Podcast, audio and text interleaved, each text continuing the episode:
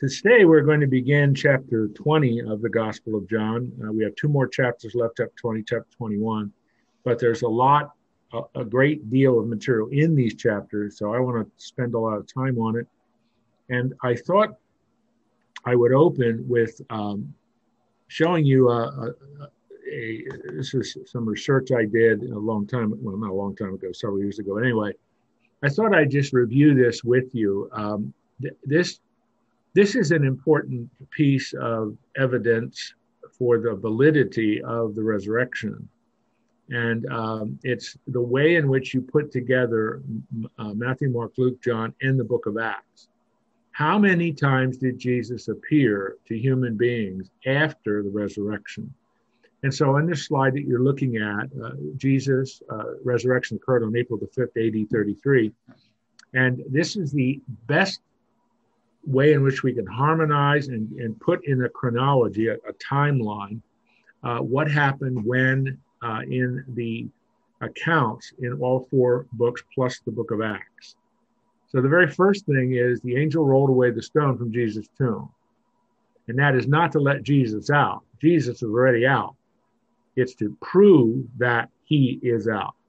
The women then visited the tomb, discovered him missing. Mary Magdalene ran to tell Peter and John. The other women remaining at the tomb saw two angels who told them about the resurrection. Peter and John then visit Jesus' tomb. We'll read about that in a minute. And Mary Magdalene returns to the tomb, and she is the first one, and all gospels agree. Mary Magdalene is the first person to see in person the resurrected Jesus Christ. We will read about that in a moment. The second appearance is to the other group of women that were with Mary Magdalene, and we will not cover that, that's in Matthew. Then those who guarded the tomb reported to religious teachers how the angel rolled away the stone. They were then bribed, which is a hilarious story when you read it in Matthew 28. Then Jesus appeared to Peter, the third appearance. That's recorded again when you're putting everything together. Then Sunday afternoon, we will read about, uh, we will not read about that. That's in the, Luke, the Gospel of Luke, the appearance of two Emmaus disciples. Mm-hmm. And then that evening, with all of the apostles gathered with the two, two disciples, but Thomas is absent, he appears his fifth appearance. The following Sunday, a week later, he appears to all the disciples plus Thomas. And we will read about that in a little bit. That's when Thomas believed. Then the following 32 days, because there are 40 days that separate the resurrection of Jesus and his ascension. And 10 days after that, Pentecost is the coming of the Holy Spirit. His seventh appearance is to the seven disciples. We will read about that at the very end of the Gospel of John. And then this comes from First Corinthians. He appears to the 5,000, or uh, to the 500. And that's a very important appearance. Paul uses that in, in a very important way in his argument for the evidence for the resurrection. His ninth appearance is to his brother James, and that's when James believes. James is the writer of the Epistle of James in the New Testament. And then the final appearance is to his disciples on the Mount of Olives, and then that is when he ascends back to heaven. So I don't know if that's important to you. It was important for me to do that research and put it all together. But it, we, we can sequence all that and it just gives us, again, another block of truth uh, for the resurrection of Jesus Christ. When the Bible says, we're going to read that, when the Bible says there are many witnesses to the resurrection, this is just one way in which you can itemize all the witnesses. It's hundreds and hundreds of people. That's all. we're we going to get that? Are we going to get that handout, Jim? That's up to you if you want it. We do want it. Would you send it to me so I can send it out? Hey, Fred, I've already copied it. I'll, I'll, get it mailed out here in a minute. Oh, perfect. Thank you. Okay. Yeah, Thank you, Glenn. I got it already. Yep. Thank you. I wasn't okay. sure. I wasn't sure if you guys would want the result of it. I just thought I'd do it. Let's Definitely. now look at chapter 20. And, and uh, you know, again, the, the crucifixion has occurred, the burial has occurred. We covered all that last week. Now, on the first day of the week, and, and remember the way uh, they itemize time at that uh, in, in, that period, and it's sort of the same way we do. The first day of the week is Sunday, not Monday. The first day of the week, Mary Magdalene came to the tomb early while it was still dark and saw that the stone had been taken away from the tomb. As I said when I was quickly going through that itemization, all gospels agree that Mary Magdalene is the first to see the resurrected Jesus. But again, following the, the chronology that we put together, she then runs back to Jerusalem, to the city, and talks to Simon, Peter, and the other disciple. We will learn in a minute that's John, the one whom Jesus loved, and said to them, They have taken the Lord out of the tomb, and we do not know where they have laid him. Now, the we refers to, remember, Mary Magdalene is accompanied by several other women. We'll see who they are in just a minute. But what is always interesting to me is what she said. She doesn't tell Simon, Peter, and John that Jesus has been resurrected. She says they've taken him out of the tomb. And so she is going to have to meet, as they are, have to meet Jesus personally to become convinced that he is genuinely resurrected. Their assumption is somebody stole the body. Continuing, verse 3. So Peter went with the other disciple, that's John, and they were going toward the tomb, but both of them were running together. But the other disciple outran Peter and reached the tomb first. This is John. And stooping to look in, he saw the linen cloths lying there, but he did not go in. Then Simon Peter came, following him, went into the tomb. He saw the linen clothes lying there and the face cloth which had been on Jesus' head, lying, not lying with the linen clothes, but folded up in the place by itself. Now let's stop here for just a moment. This is undoubtedly very familiar to you. We read this on Easter and so on. You probably read it many, many times. But I, I want you to observe several things here that are very important for our apologetic for the resurrection. Uh, first of all, note that Simon Peter doesn't just look into the tomb, he goes into the tomb. Now, I wish I could take you to Israel right now, get on a plane, and we look. There are a number of places you can visit that give you one, one very literal tomb from the first century. But I want to just review again what, what does this look like? You might think you, it's like a big rock with a small space, and that's it. These are fairly large structures.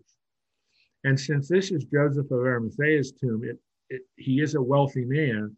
So this would have more than likely been one of the larger tombs. They would cut out of the rock sort of a rectangular shaped grave. And it could be of varied sizes, but all along the perimeter of the rectangle would be ledges. And those ledges would be for two purposes. Purpose number one the person who has just died, you would lay that person on one of those ledges. They would be wrapped in linen with, as Jesus was already, and packed with a lot of spices and things that would smell good. And that was a very, very easy thing to understand why they did that. That would help to neutralize the smell of the decaying body. One year later, the family would go back to the tomb, unwrap the linens, by that time, most of the body has been deteriorated. It's been, uh, it's decayed. They would remove the bones, wash the bones, and then in another part of that same tomb would be what were called ossuaries, rectangular boxes in which they would place the bones of all the members of the family. So these are family tombs. We have found many of these in archaeological digs over the last 200 years. And so we know exactly what this would have looked like. I mean, I, you know, whether we found the real tomb of Jesus or not is another question. But the point is, I want you to just kind of have that picture. So it, you had to actually step into the tomb and look around to see if the body was still there. John didn't do that. Peter did do that. He stepped into the tomb and looked and saw what did he see? He saw the linens that had wrapped the body of Jesus neatly folded on the ledge. In addition, John tells us here in, in his account, he found the sudarion. That's the face cloth that covered the entire face, the upper part of the torso. It too, where Jesus' head was, it was lying there folded. So at the bottom of the ledge were the folded linens. At the front part of the ledge was the folded sudarion linen. Now listen, if someone stole the body, they wouldn't have been that neat. So Jesus as he is being resurrected, folded the linens that wrapped his body, folded his sudarion, and placed both neatly on the ledge. That, men, is further absolute confirmation of the resurrection. Now, you may choose to deny this. I mean, I'm talking about people who don't believe this is the word of God. But John is going out of his way to give us tangible, tactile evidence for the resurrection if they're if you're going to say the body was stolen they're not going to take that time to neatly fold everything. They're interested in one thing getting the body out and getting out of the getting uh, out of out of the area of the garden where the tomb is. And that's not what happened. This is just a very important piece of information. John would not have had to tell us this but he was there with peter. And so he recorded exactly what they saw which again is tangible evidence that the resurrection really did occur. Continuing. Then the other disciple, remember that's John who had reached term first, also went in, he saw and believed. Now, what does he believe? He, I mean, he already has put his faith in Jesus, but he believes that the resurrection has occurred. As I said now about four times, the tactile, tangible evidence is incontrovertible Jesus is alive. For as yet they did not understand the scripture that he must rise from the dead. Then the disciples went back to their homes. So John is putting these pieces together. Psalm 16, verse 10, Hosea chapter 6, 2, too many of the many Old Testament passages you could go to about the prophetic uh, prophecy of the coming resurrection of the Messiah. And so, again, now you have another appearance but it's not an appearance of Jesus. They're looking at the evidence. But Mary stood weeping outside the tomb. Now, which Mary is this? Is Mary Magdalene, the one who had seen the stone rolled away, ran to tell Peter and John, and now is back in the garden. Weeping outside the tomb, and as she wept, stooped to look into the tomb. Then she saw two angels in white. The Gospels tell us, the Gospel accounts in Mark and Luke and Matthew, these are two angels. They're in white, sitting where the body of Jesus had lain, one at the head and one at the foot. Now, John and Peter didn't see that. So, presumably, between the time Peter and John leave the tomb and Mary Magdalene comes to the tomb and steps into the tomb, these two angels show up. This is going to confirm to her something's happened. Woman, they say, why are you weeping? They have taken away my Lord. I do not know where they have laid him. Again, she's still assuming somebody stole the body. Having said this, she turned around and saw Jesus standing, but she did not know that it was Jesus. Now, there are two possibilities why she did not know Jesus. Number one, as Jesus uh, will do if you would study Luke chapter 24, with the two Emmaus disciples as they're walking on the road between Jerusalem and Emmaus, it says that Jesus' identity was hidden from them. It doesn't tell us that here. These are the other possibility. The last time that Mary Magdalene saw Jesus was hanging on the cross, and his body, his his his his face, everything about Jesus would have been a bloody, distorted, disfigured, horrible mess. Now she sees Jesus in white, resurrected, restored, and so she doesn't recognize him. Jesus said, Woman, why are you weeping? Whom are you seeking? Supposing him to be the gardener, she said, Sir, if you had carried him away, tell me where you've laid him, and I'll take him away. Jesus said to her, Mary. And as soon as he uttered her name, she knew who it was. I want you to think with me about this. You might remember, if you go back to John chapter 10, uh, I believe it's about verse 3 or verse 4. John chapter 10, Jesus is using the metaphor I am the shepherd, I'm the good shepherd. My sheep know my name. And so Jesus utters Mary's name, she knows who it is. And as I, that is just a powerful truth for me. It's a very powerful truth for my wife that God is so interested in me, he knows my name. Max Lucado, who's a very creative, imaginative writer, says, What I like to think is Jesus has my name as a magnet on his refrigerator. I mean, again, you know, it's kind of a funny way of saying it, but this is the intimacy, the intimacy of our relationship with the living God. He knows our name, and that's John 10 tells us that. But here he utters this. She turns and in Aramaic says Rabboni, which means teacher. And so she knows who it is. Now Jesus says something that we have to kind of take apart theologically and then put it back together again. So he then says to her, verse 17, Do not cling to me, for I have not yet ascended to the Father. Now let's stop here for just a minute. Is this a rebuke? It is a gentle rebuke. But I want you to I want you to think with me about the, the deeper theological meaning of this. I have not yet ascended to the Father. My work is done. My death, burial, and resurrection has been completed. The redemptive plan is finalized. Don't cling to me. We're not going back to the old order. We're not going back to the way things used to be. I'm ascending to the Father.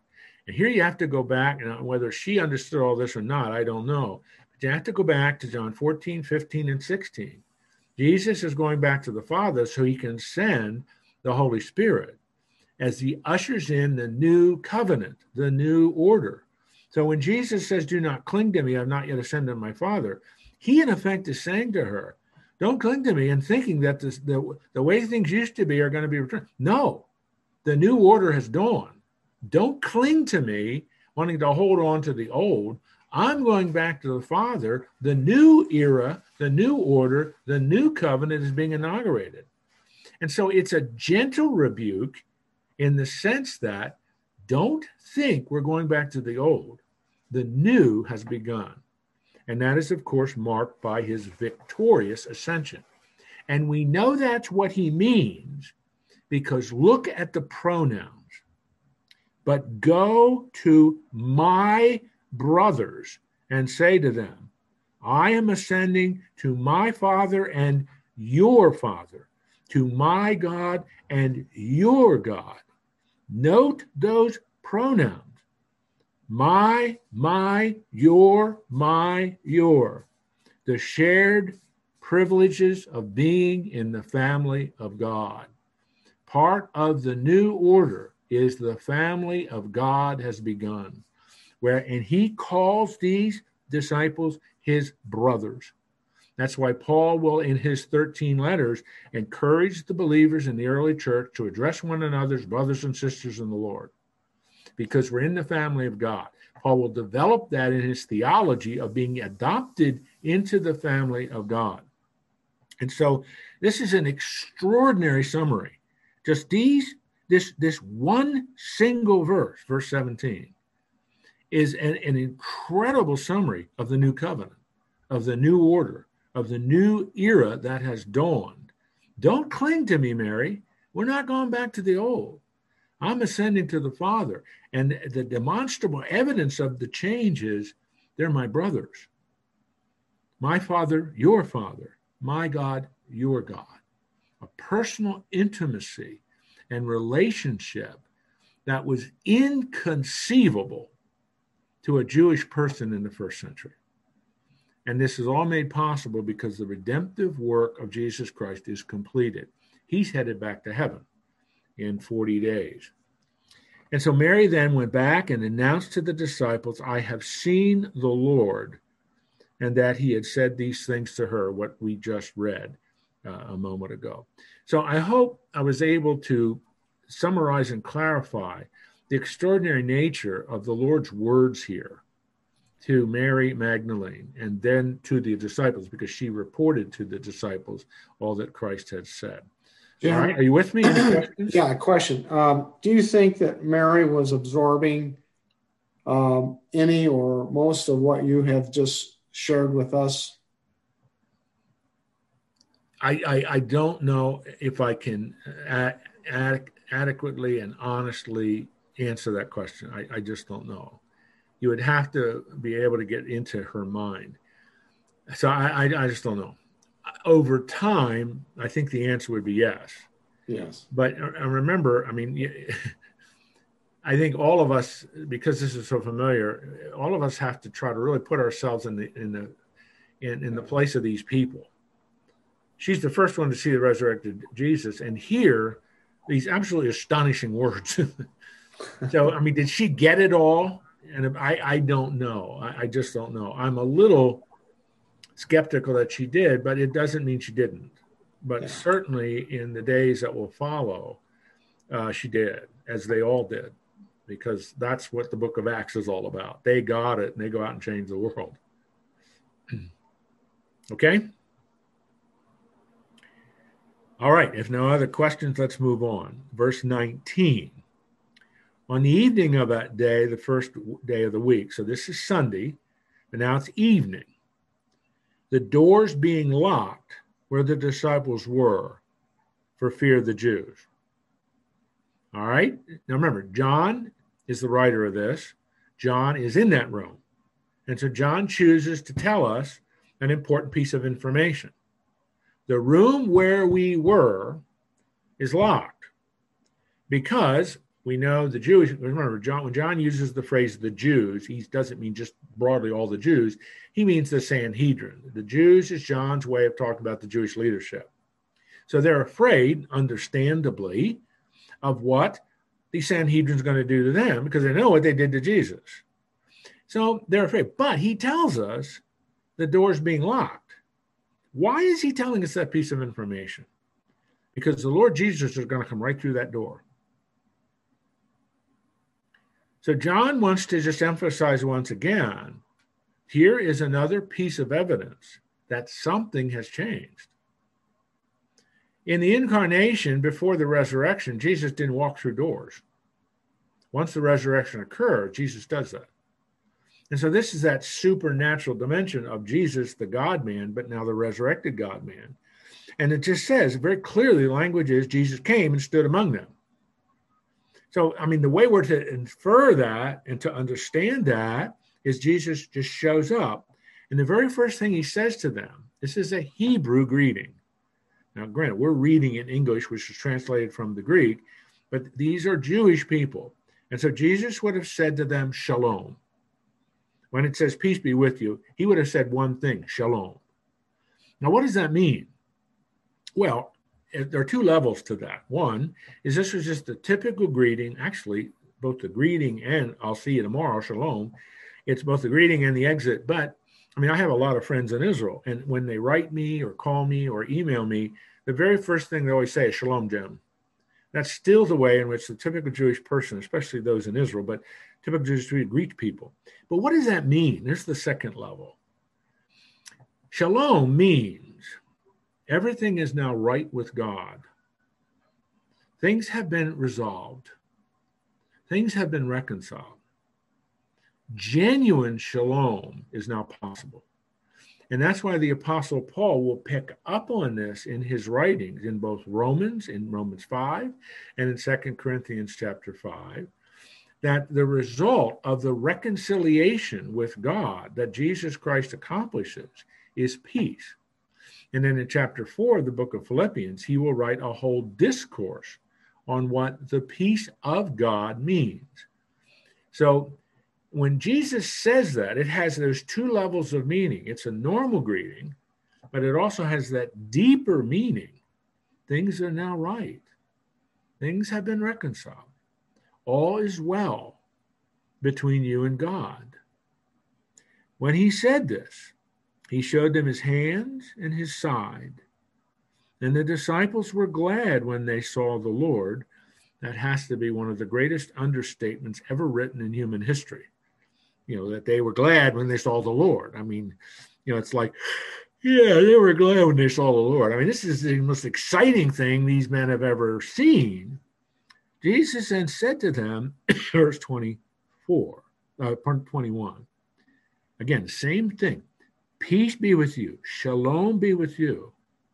As the Father has sent me, so even I am sending you. So again, before we move on to verse 22, this is this is an important context uh, uh, for us to understand. This, in a way, is the commissioning of these disciples to carry on Jesus' work until Pentecost.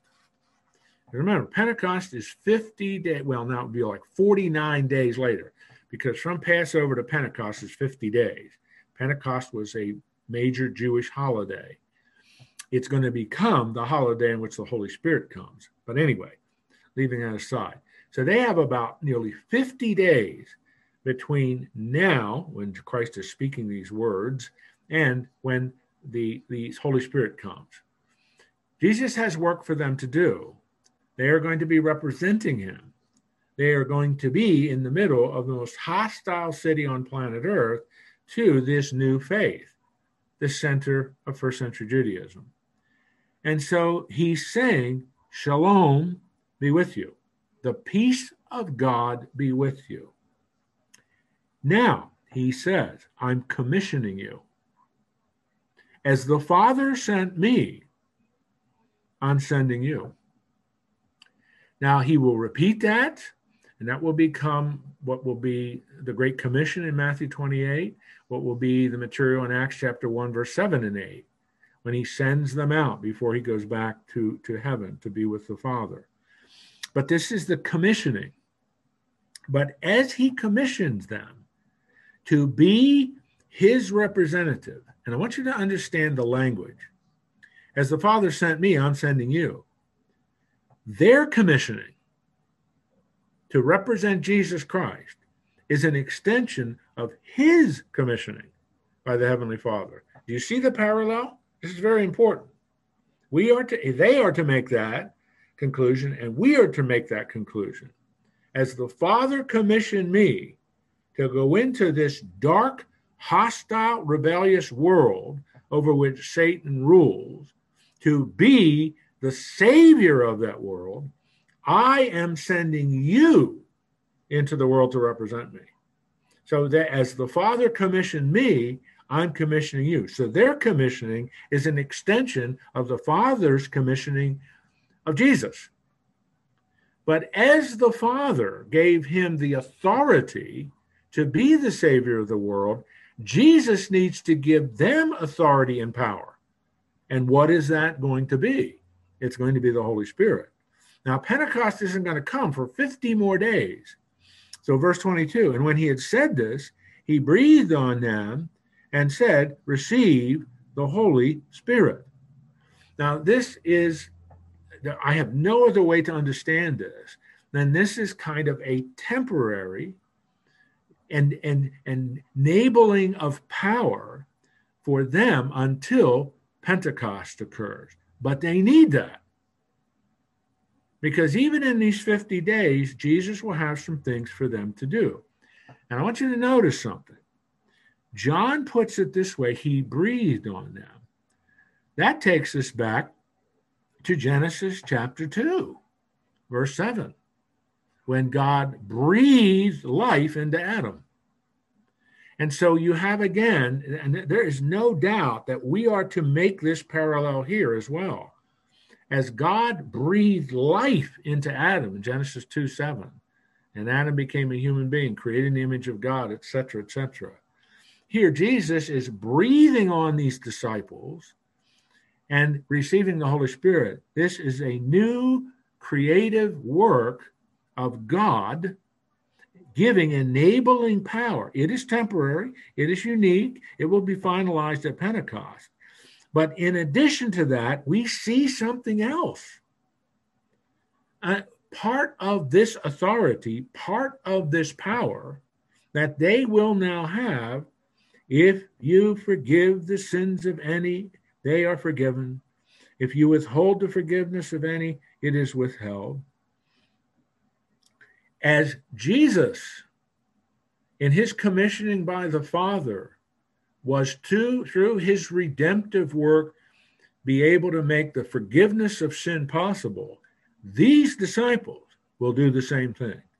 The extension of the power and authority of Jesus that was commissioned by the Father is now an extension to them because their mission is to announce that God is offering forgiveness to the human race through the finished work of Jesus Christ. And those words, those verbs, forgiven, the middle of verse 23, and withheld, that's how the ESV, which is the translation I read from, how it's translated, those are in the perfect tense in Greek. I know that doesn't mean anything to you unless you've really studied the language. But this, this is very important. It is a past act that has ongoing consequences. So this isn't only capturing in the perfect tense. This isn't only capturing something that happens in space time. It also captures what happens and the ongoing result of what has happened. So it is as you offer forgiveness to people and they respond in faith the message, that forgiveness is divine, empowered forgiveness that occurs at that point in their life. And that's when salvation occurs at a point in life that has ongoing eternal consequences. And that's the language of this. And if people reject the message of forgiveness, that too has ongoing eternal consequences. It'll be withheld, which means judgment is the only thing that will follow. So this this commissioning at the end of this meeting of Jesus and the disciples on Sunday evening, the Sunday evening after the resurrection of Jesus, is, is an amazing, it is just an amazing theological point that is occurring. The commissioning of these, uh, these men is in line with the commissioning of the Father, of Jesus by the Father, with the same authority and the same power. And that's why they're going to go out and do the messianic miracles of Jesus for a short period of time, as recorded in the early chapters of the book of Acts. So I, I wanted you to also understand, and I know I'm dumping a lot on you guys to, to really try to grapple with, but this again is another extension of the new covenant. Because this is what they're announcing. Jeremiah 31 and Ezekiel 36 and 37 talks about this. That God is going to offer forgiveness to his people. He's going to cleanse them from their sins. He's going to walk with them in eternal fellowship. I'm summarizing some of the elements in the New Covenant in his Old Testament passages. And that's what Jesus, he said this to Mary. Go tell the guys this. And now he's telling them. This is new covenant language. And this commissioning is, and this is what they're doing, this commissioning is to go out and tell the new covenant gospel. It's all about forgiveness. It's all about cleansing from sin. And and it, it's going to depend on how people respond. And that response, of course, is what the gospel insists on a response of faith. Whew, I've been going pretty strong. Let me slow down and see. Are you with me here? Any questions that you have? I mean, I've really put a lot on you. Dr. Eckman? For you to process. Dr. Eckman? Yes. I, oh, so in verse Speak up, Fred. For some reason, it's not coming out very clearly. In in verse uh, in verse 23. Yes the forgive, that would be the same as justification? That would be the consequence of justification. I mean, forgiveness and justification are synonyms. Forgiveness is one of the results or consequences of you put your faith in Christ, you're justified, and you receive the forgiveness. You know, there are 33 things that happen to us when we put our faith in Christ. One of those is forgiveness. But Fred, I think he's emphasizing this here because that's such a key element of the new covenant. Yes. Of the new covenant language in Genesis in Jeremiah 31 and so on. That's a good question. Thank you. Thank you for clarifying that. And Dr. Eckman, uh, Jim here. Yes. Are, is there any extra biblical evidence of the resurrection? Witnesses or um, yes. Um, uh, yes. There are there are some. It's um, some of them are in the very early uh, individuals of church history that are not mentioned in the in the New Testament scriptures. Some of them, Jim, were uh, were or would be disciples of the apostle John. But um, it's it, other than that, it's it's pretty scant. Um, so uh, I'm not I'm not sure how else to answer your question. What you have in the New Testament are witnesses that number in the hundreds because you have the 500 that Christ appeared to plus all the others that are mentioned in some of the things I put on that sheet.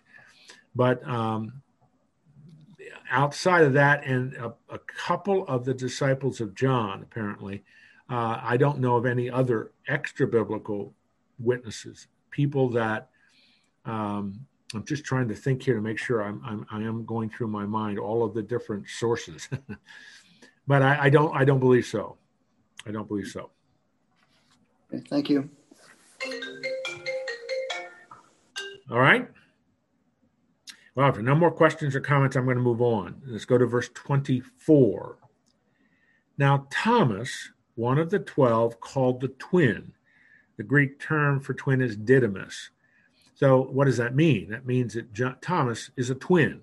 Who's the other twin? There are some expositors who suggest Matthew, one of the other disciples, is the twin brother of Thomas.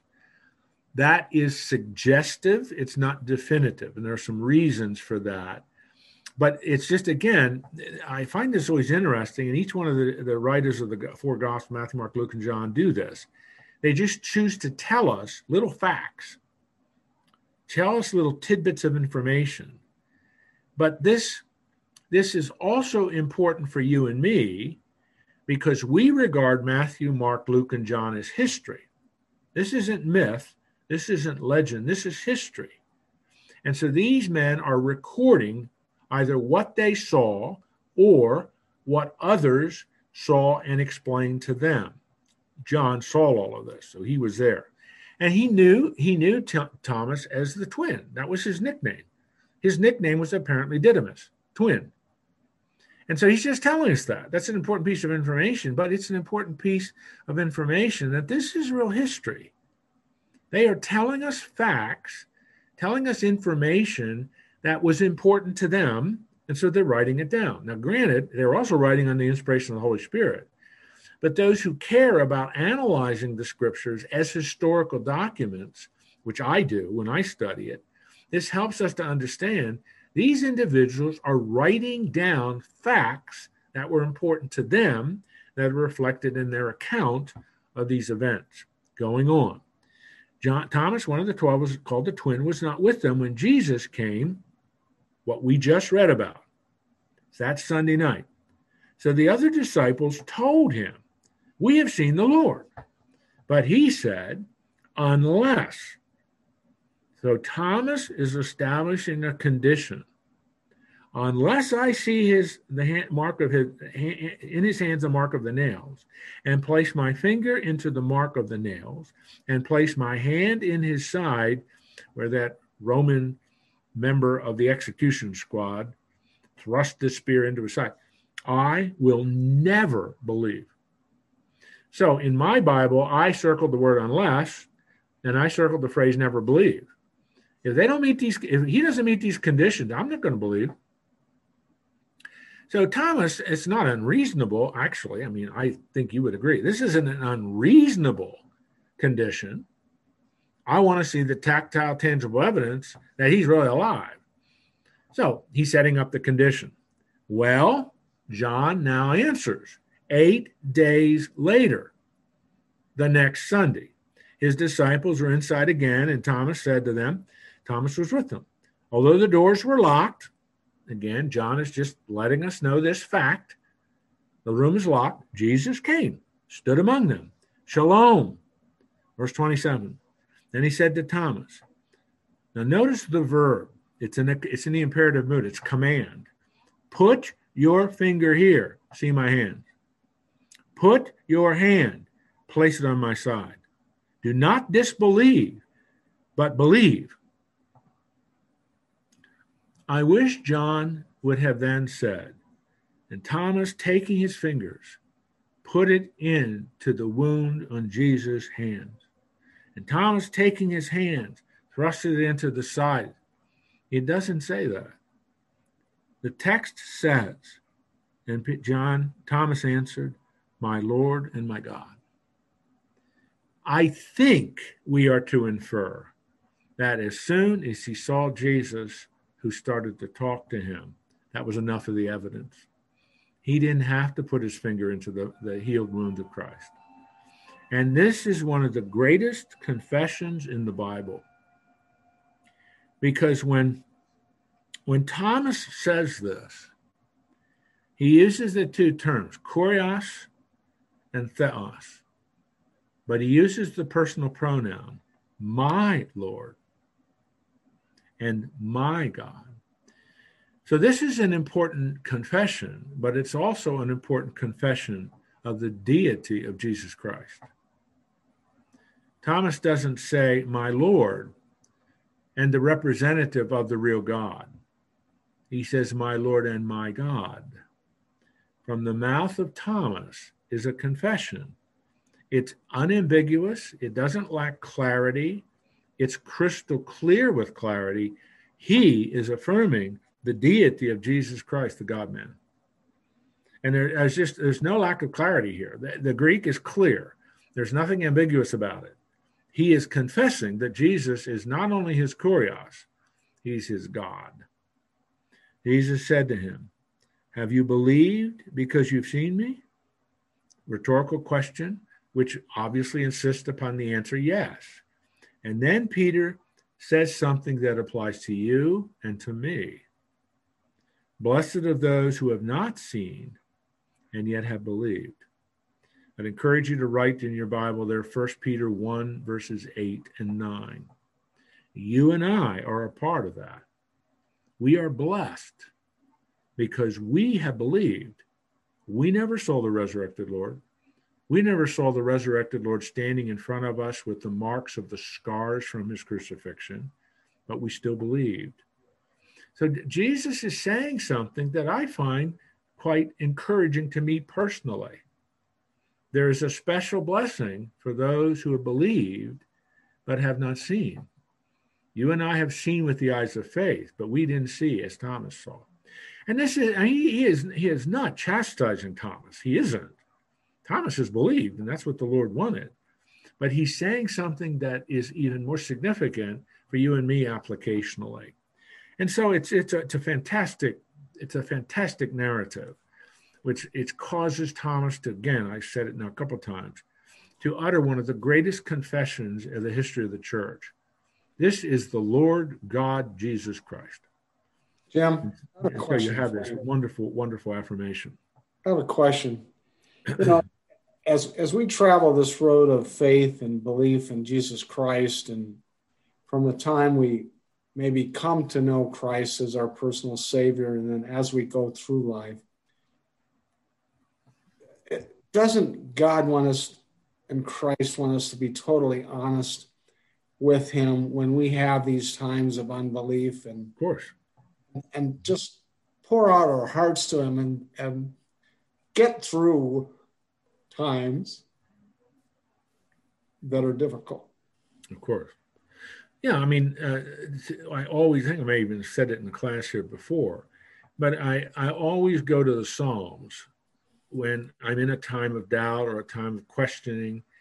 And, and that's what you see in uh, many, many, many of the Psalms. You see the psalmist lamenting the situation that he's in, whatever that context is, whatever the specifics are and he really in some in some cases he's really ticked off at god and he tells god that. But at the same time i mean in the ups and downs of life i don't think it catches god off guard when we do express doubt or question or even share the in-depth concerns about whatever it is specifically that's happening. And god understands that.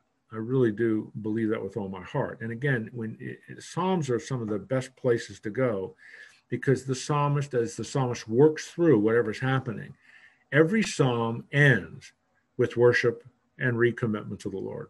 There's no other place for me to go, Lord. I don't have the answer to all my questions. And so, I mean, that's faith. That's faith in action.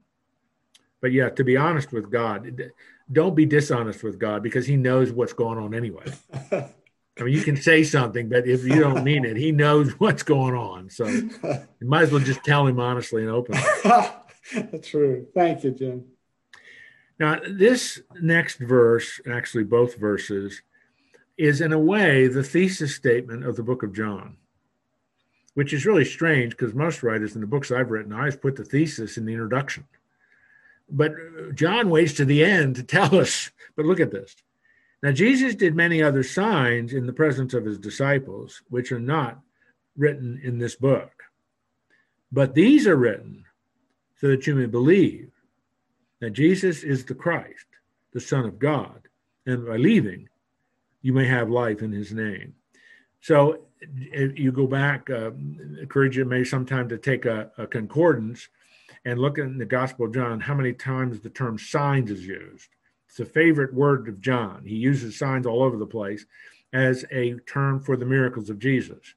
So John just says, Jesus did many, many more proofs to his disciples, proofs of his resurrection, which are not written in the book. I chose not to write this down. But what I did write, I've written down with an intended purpose. This is a purpose clause that you may believe. The verb believe or the noun believe is used 90 times in the Gospel of John. That's the most important verb in the Gospel of John. Believe or the noun believe. Now that's the intended purpose. John is saying, I wrote all this down with this purpose that you may believe. And what is the content of the belief? Twofold. That Jesus, Jesus means Savior, is the Christ. Christ is the Greek word for Messiah. And Jesus is the Messiah and the Son of God, which of course is the proof, the phrase for the proof that he is the incarnate God, and that by believing, the consequence of belief is you may have life in his name. What life? Well, the present abundant life, which Jesus talked about, but specifically, of course, eternal life in his name, which is the name, which is the whole point of the authority and power that comes with the name of Christ. So, John is just reviewing for us again why did he do this? Why did John write all this down? I mean, he didn't certainly isn't getting royalties from it. That isn't the way the early church worked. He isn't getting any particular benefit from it, but he's doing it so that people will read it and believe that he is the Messiah. The proof for that is all over the Gospels and the Son of God, especially in the Gospel of John. Because I refer you to one verse, John 8 58, before Abraham was, I am, the title of Yahweh in the Old Testament. And so it's just in the result of that, and that's exactly what the Apostle Paul will say. You come to faith in Jesus Christ, you have eternal life. Jesus says in John 6 47, he that believes has eternal life. John says in John chapter 3, Jesus says, Nicodemus, be born again and you'll have eternal life. God so loved the world that he sent his only begotten son. You know all those verses. So John is just summarizing everything he's been doing for 20 chapters with a purpose statement. And here's the purpose. Now, there is one more chapter in the Gospel of John, and this this one more chapter is additional um, appearances to Jesus, but by Jesus, excuse me. But more importantly, is the reconciliation of the Apostle Peter. Now, what time is it? We'll never get this chapter done, but we'll, we'll, we'll get started on it. We'll finish it all next week. So, if you have any questions on the Gospel of John, next week is your last chance to answer, ask them. So write out all your questions, you know, type them out neatly so you can read them, and then we'll go over them next week because we are going to finish this book next week. So let's get start, started. I, I, have a question. Uh, yes, I'd like Ronald. To know, I'd like to know where that uh, Jesus, sometime after his resurrection, is walking with a couple and it's the road to something. I don't remember. Road to, Emma- to Emmaus. Uh-huh. It's in Luke yeah, chapter yeah. 24. What is it? Luke chapter 24. Okay. Thank you.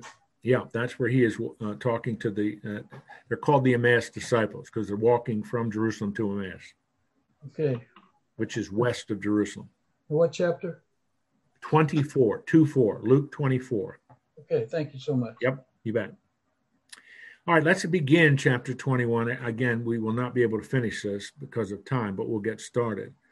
After this. Now, what is what does John mean by that? After this.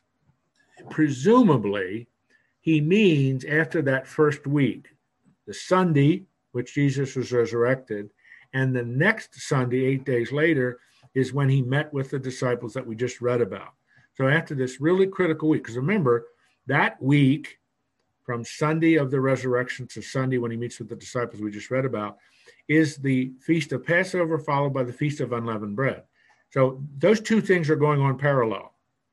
So after this week, Jesus revealed himself again to the disciples by the Sea of Tiberias.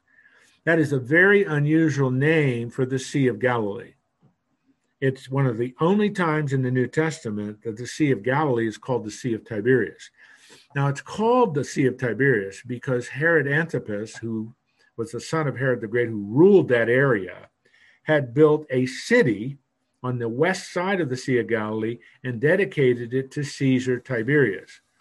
Because uh, when Jesus is crucified, which we've now been studying, Tiberius is the Caesar in Rome. And so, because I, I, know I'm explaining something that you probably don't care about, but it's important to me, so I'm going to say it. So, the, the Sea of Tiberias is just reflecting Herod Antipas had dedicated this to the Caesar. And so, that's just, John just chooses to tell us that. And he revealed himself in this way. This is what the chapter's about Simon Peter, Thomas the twin, Nathanael of Cana in Galilee, we met him in chapter 2, the sons of Zebedee, that's James and John, and two others of his disciples were together. That's a total of seven. We don't know who those two others are. Simon Peter said to them, I am going fishing. So they, these seven, they had been in Jerusalem for the crucifixion. They had seen Jesus the following Sunday, which we just read about in chapter 20. And so now they head back home. I mean, they got to eat, they got to feed their family. Peter's married, he has a family. So I'm going fishing. I know things are going to happen, but I'm going fishing. I got to feed my family. And they said, We'll go with you. I don't think this is a statement of disbelief. I don't think this is a statement of apathy or complacency. They're just waiting to see what's going to happen. They got to feed themselves, they got to feed their family. So they're going fishing. We'll go with you. They went out and got into a, the boat. That night, they caught nothing. That's still true today.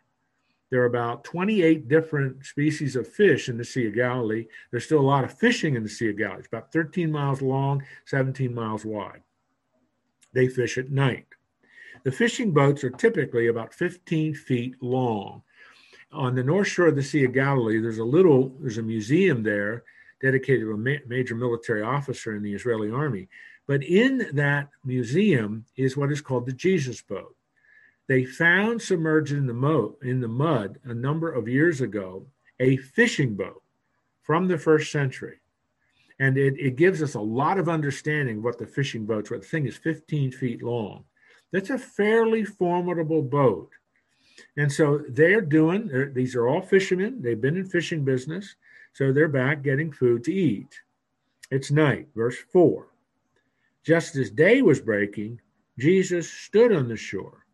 Yet the disciples did not know that it was Jesus. That is simply because of the distance. It's quite a bit of distance. And so what happens? Jesus said to them, Children. The word there in Greek is paideia. It's, it's, it doesn't mean infant, it just means children, little ones, spiritually. Do you have any fish? They answered and said, No. He said to them, Cast the net on the right side of the boat, and you will find some. Now remember, this is morning. They're they're started heading into shore. So here's Jesus saying, "Go, don't fish, don't stop fishing." So they cast it. Now they were able, not able to haul it in because of the quantity of fish. Kind of reminds you of Luke chapter five, where every fish in the Sea of Galilee jumped into the net that Peter had in Luke 5. This is similar. But John is going to tell us over in verse 11 there were exactly 153 fish in that net. Now, I want to ask you two questions. Number one, why does John in verse 11 tell us there were 153 fish in the net? Two reasons. Number one, he's a witness to this, and he is recording this as a fact for you and me to believe. Again, gentlemen, this is an important point for you and me as an apologetic. This is history. This isn't made up. And John is going to the length to make sure we understand, as every fisherman would do, they count the fish, clean the fish, and get ready to eat them or sell them in the market in Capernaum, which is where they are. And so he's going to the extent of telling us exactly how many are fishing. But because they had been fishing all night, they're tired, they're worn out. And Jesus said, Okay, throw it on the right hand side, and the quantity of fish is so hard they can hardly hold in. Immediately, Peter says, It is the Lord. And so it is because of the messianic miracle that just occurred. There's yeah. no other explanation for what occurred. And again, I, refer you back to Luke chapter 5, which is another, it's an early part of Jesus' public ministry, when the guys have been fishing all night and Jesus says, Cast your nets out again. And Peter says, You know, this is crazy, Lord. We know what we're doing. Who are you? But I'll do it. And an enormous number of fish. And so, I mean, he's, and he knows that's the Lord. And I, so, I have a question. Yeah, please. Um, are, does that indicate that uh, the disciple whom Jesus loved was Peter? It said he said to Peter, right? So I'm I'm no, miss- I'm sorry. The disciple whom Jesus loved is uh, the one who said, "It is the is Lord. the Lord." Right? He okay. Says to Peter, okay. "It is the Lord." Okay. Thanks. There is no other explanation for that, and that's what he's. I'm sorry. You, you, you're right. What time is it here? Let me do one more thing.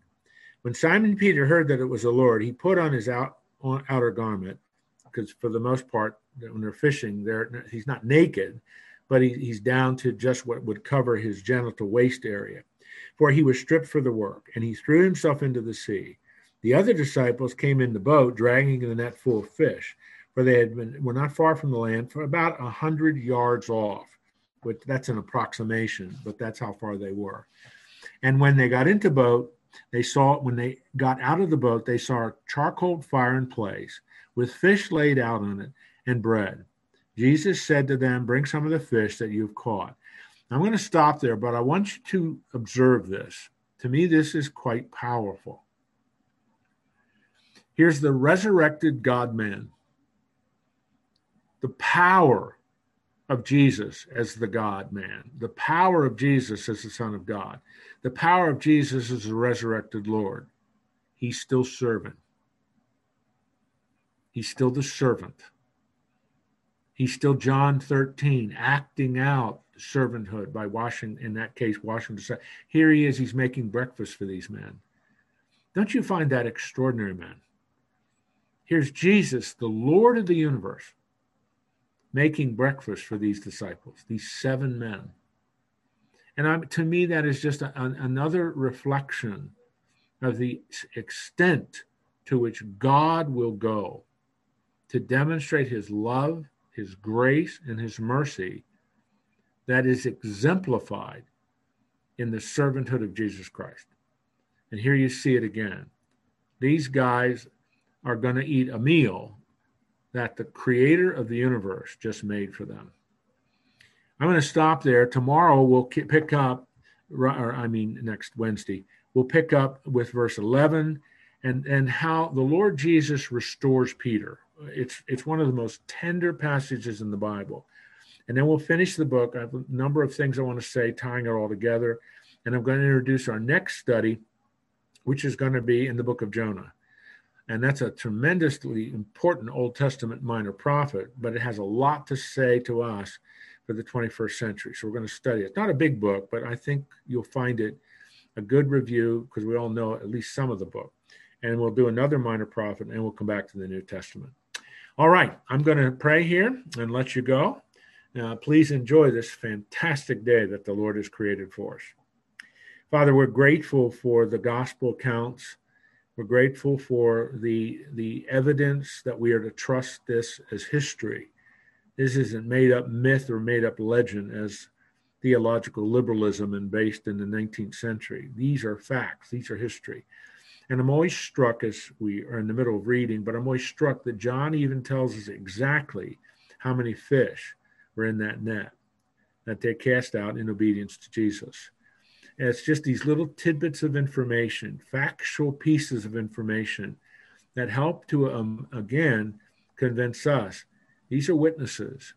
These are people who saw these things. John was there, he saw these things. He writes it down.